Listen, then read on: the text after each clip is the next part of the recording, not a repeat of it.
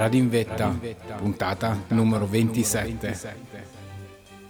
Bruno provò a muovere una gamba, ma non sentì nulla. Non riesco più a muovere una gamba, disse con le poche energie che gli rimanevano. Non riesco più a sentirla, è come se si fosse cancellata dal mio corpo. Il compagno si destò dal suo torpore, mosse la testa. Faceva fatica a sentire le parole, nemmeno lui era più lucido.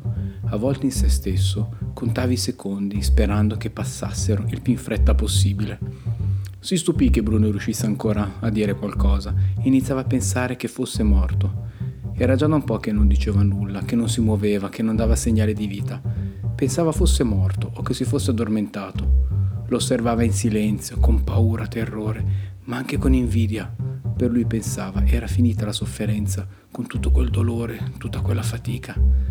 L'altro compagno era uscito, aveva deciso di farla finita più in fretta, ma per loro l'agonia sarebbe durata ancora, per quanto non lo sapeva. Osservava il corpo inerme, immobile di Bruno e lo invidiava. Non aveva il coraggio di alzarsi, controllare, chiamarlo, provare a scuoterlo.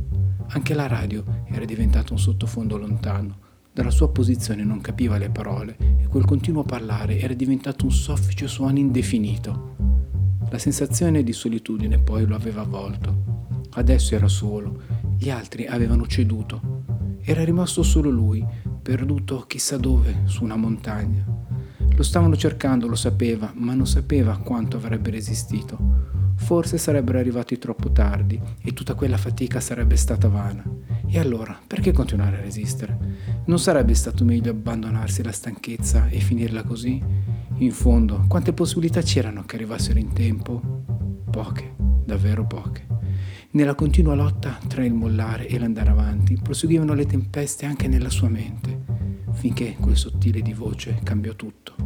Non volle credere alle sue orecchie quando lo sentì parlare. Si stupì, fu contento per un attimo, ma tutte le sue certezze andarono in fumo. Non era rimasto solo non sapeva se esserne felice oppure no. Non riesco più a muovere la gamba, ripete l'uomo, cercando di spingersi un po' più avanti. Hai una frattura o l'inizio di un congelamento? Si stupì di questa sua immediata lucidità. Non lo so, rispose Bruno con un impeto, non lo so, e si distese.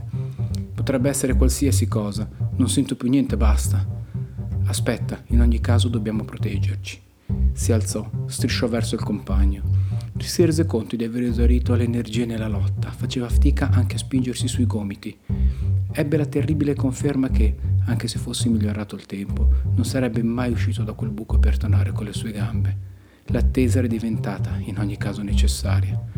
Dobbiamo tenerci cardi reciprocamente. Forse guadagneremo qualche attimo in più di vita, disse e si sedette vicino al suo compagno. Prese le sue gambe, se le trascinò addosso. Erano un peso morto Bruno non riusciva a dare alcun aiuto. Cadde indietro quando il corpo venne spostato e perse l'equilibrio.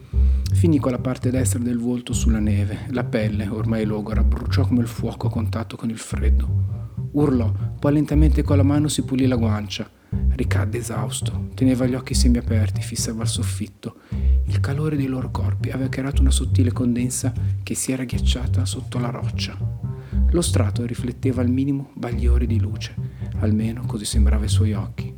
Quelle ombre camminavano come onde sul ghiaccio, da una parte all'altra. Poi, per un breve istante, chiudeva gli occhi, respirava e tutto tornava come prima. Una lieve allucinazione ancora controllabile. Si chiedeva se e quando la pazzia gli avrebbe imprigionato la mente, portandolo ad uscire, come era successo a Tony, o a compiere altre follie. Pensava di sentire sollievo nell'avere un altro corpo vicino, di recepirne il calore. Invece non gli sembrò cambiasse nulla. Anzi, nella posizione in cui stava, le costole gli facevano ancora più male. Forse il freddo aiutava a sentire meno dolore, ma era anche acuto. Cercò di sistemarsi nella miglior posizione possibile. Era una lotta contro se stesso, contro gli altri. Chiuse gli occhi, basta, non aveva più senso. Aveva troppa sete Aveva troppo freddo, aveva troppa stanchezza addosso. Basta, chiuse gli occhi. Chi se ne frega, pensò. Se così deve essere, così sia. Passarono lunghi minuti di silenzio. Né l'uno né l'altro avevano più la forza di dire nulla. La radio lontana continuava a parlare, di cosa non sapevano, e forse non gli importava più nulla. volevano solo il silenzio, uscire da quel rumore di vento, di tempesta, neve che volava nell'aria, di suoni lontani, quasi impercettibili, accompagnati da una speranza, qualcuno che gli stesse per venire a prendere, ma anche soltanto per morire. Ed erano stanchi entrambi.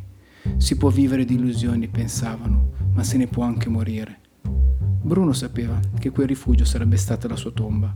Era contento, in fondo non avrebbe potuto sperare di meglio finire là dove era cominciato tutto. Forse era giusto così. Stava leggendo l'ultima pagina del libro che era stato scritto per lui. Avrebbero parlato i giornali della tragedia. Forse qualcuno avrebbe anche versato qualche lacrima. Non gli importava molto. O forse sì. Qualcuno avrebbe sofferto per la sua morte, gli dispiaceva. Gli dispiaceva più per gli altri che per se stesso. Sentiva freddo. Freddo. Freddo avvertì un brivido correre lungo la schiena. Allora qualcosa di vivo c'era ancora. La mente si stava allontanando dal corpo. Forse morire è iniziare a sognare qualcosa, pensò in un attimo di lucidità. E la lunga corsa non è molto diversa da un sogno. Ma il freddo, il dolore ancora non lo abbandonavano. Cercava con tutte le forze di lasciarsi andare. Lasciatemi in pace era la frase che avrebbe voluto urlare e che ritornava come un incessante loop nella sua mente Lasciatemi andare, basta. Questo pensava, mentre il compagno rimaneva fermo. Forse anche lui stava percorrendo lo stesso sentiero. Forse i loro corpi erano ancora lì, ma le anime erano già volate lontano. Radio in vetta, puntata numero 27.